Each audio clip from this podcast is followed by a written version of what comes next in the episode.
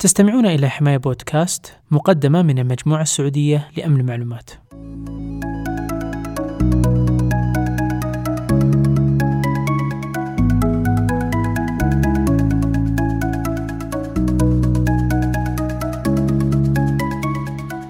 السلام عليكم ورحمة الله وبركاته، حياكم الله في الحلقة الثالثة من حماية بودكاست. سنتحدث في هذه الحلقة عن 3 نقاط، الأولى مقال، والثانية خبر أمني، والثالثة تعريف في مجال أمن المعلومات.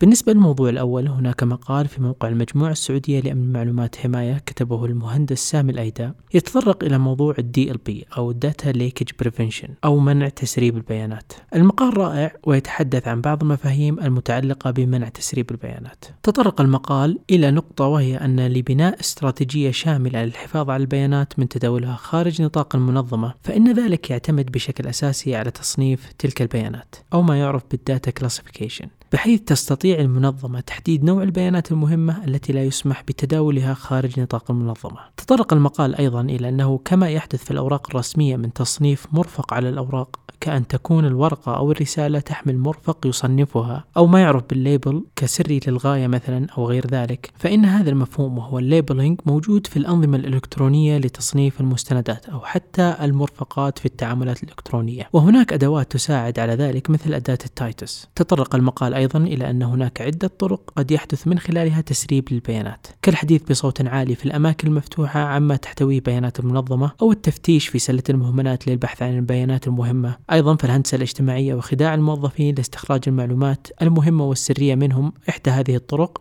أيضا استخدام الكاميرا مدمجة مع أجهزة الهواتف النقالة لالتقاط صور للبيانات المهمة. تطرق المقال أيضا إلى أن بعض الشركات العالمية كمكافي وبلو كوت وEMC قد طرحت عدة أنظمة مخصصة لاستراتيجيات DLP، وتحدث بشكل عام عن أبرز النقاط التي يركز عليها الكثير من المهتمين في هذا الموضوع، كتصنيف البيانات حسب أهميتها وسريتها، أيضا بناء السياسات الأمنية المتعلقة في بيانات المنظمة، أيضا تثقيف وتوعية موظفي المنظمة تجاه المخاطر التقنية، وغير ذلك من النقاط المتعلقة في هذا الموضوع. يمكنكم الاطلاع على المقال كاملا من خلال موقع المجموعة السعودية لأمن المعلومات حماية عبر العنوان حماية.group.org.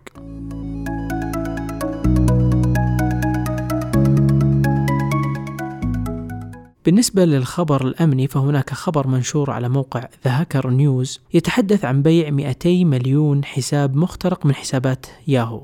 الخبر يتحدث أن هناك مجموعة تطلق على نفسها Peace of Mind قامت بعرض معلومات 200 مليون حساب من حسابات مستخدمي موقع ياهو للبيع في الدارك ويب، وذلك بقيمة 3 بيتكوين أو ما يعادل $1.8. المعلومات المعروضة للبيع هي اسم المستخدم و MD5 هاش لكلمة مرور وتاريخ الميلاد، ولكن باستخدام MD5 ديكريبتور يمكن لمن يحصل على هذه المعلومات أن يحصل على كلمة المرور لهؤلاء المستخدمين. طبعا ياهو اعترفت بأن هناك تسريب للبيانات، ولكنها لم تعلق على مدى مصداقية تلك البيانات، ويعتقد بأن هذه البيانات تعود إلى عام 2012.